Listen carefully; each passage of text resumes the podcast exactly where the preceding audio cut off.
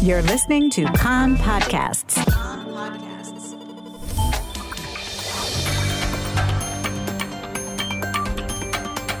You are listening to the English language news of Kan, the Israeli Public Broadcasting Corporation.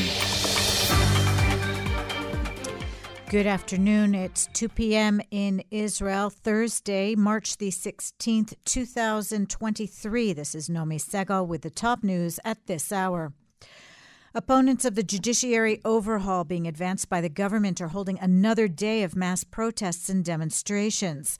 Demonstrators have intermittently blocked roads in Tel Aviv, Haifa, and also along the coastal highway. Protesters also rallied opposite the U.S. Embassy branch in Tel Aviv as part of calls on Israel's allies to take a stand against the reforms, which the protesters say will destroy Israel's democracy. In Haifa, five boats of protesters from the reservists movement blocked the entrance to the port for about an hour earlier this morning.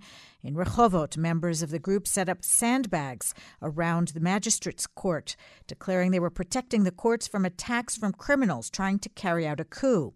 In Jerusalem overnight, a group of protesters painted a red line down the road leading from the Supreme Court to Jerusalem's Russian compound in a move the protesters said symbolized the direct link between the independence of the courts and free speech.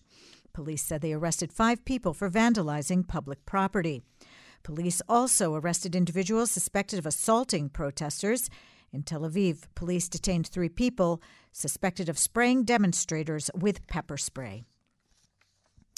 Prime Minister Benjamin Netanyahu is on an official trip to Germany, where he will meet with Chancellor Scholz and President Frank Walter Steinmeier at a ceremony this morning, a memorial ceremony this morning at Platform 17, the site that commemorates the place where Jews in Berlin were deported to concentration camps. Netanyahu said Israel must have the ability to defend itself from those who want to destroy it. Netanyahu's discussions with Germany's leaders are expected to address diplomatic and security issues, including Iran. A Kan reporter says that the German leaders are also expected to express concern over the Israeli government's judiciary overhaul. Before departing for Berlin last night, Prime Minister Netanyahu rejected the president's proposal for a framework on judicial reform.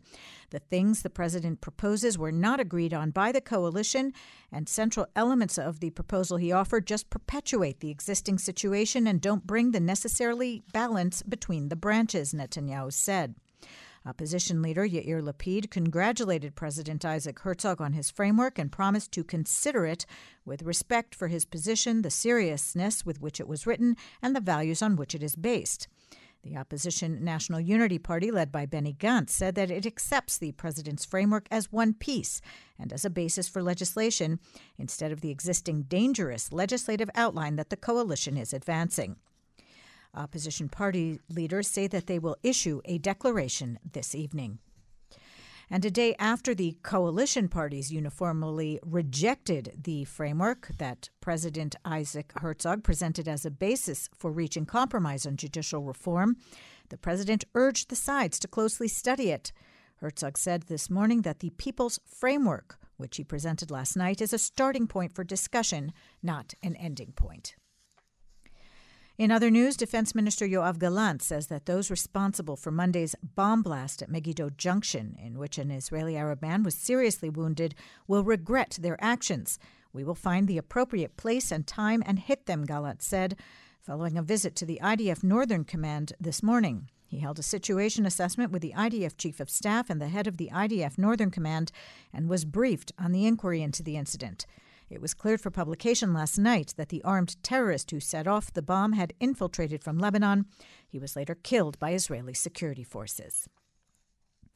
Palestinian medical sources in Nablus say that 60 Palestinians were wounded overnight in clashes near Joseph's tomb with IDF forces who were escorting Jewish worshippers to the shrine.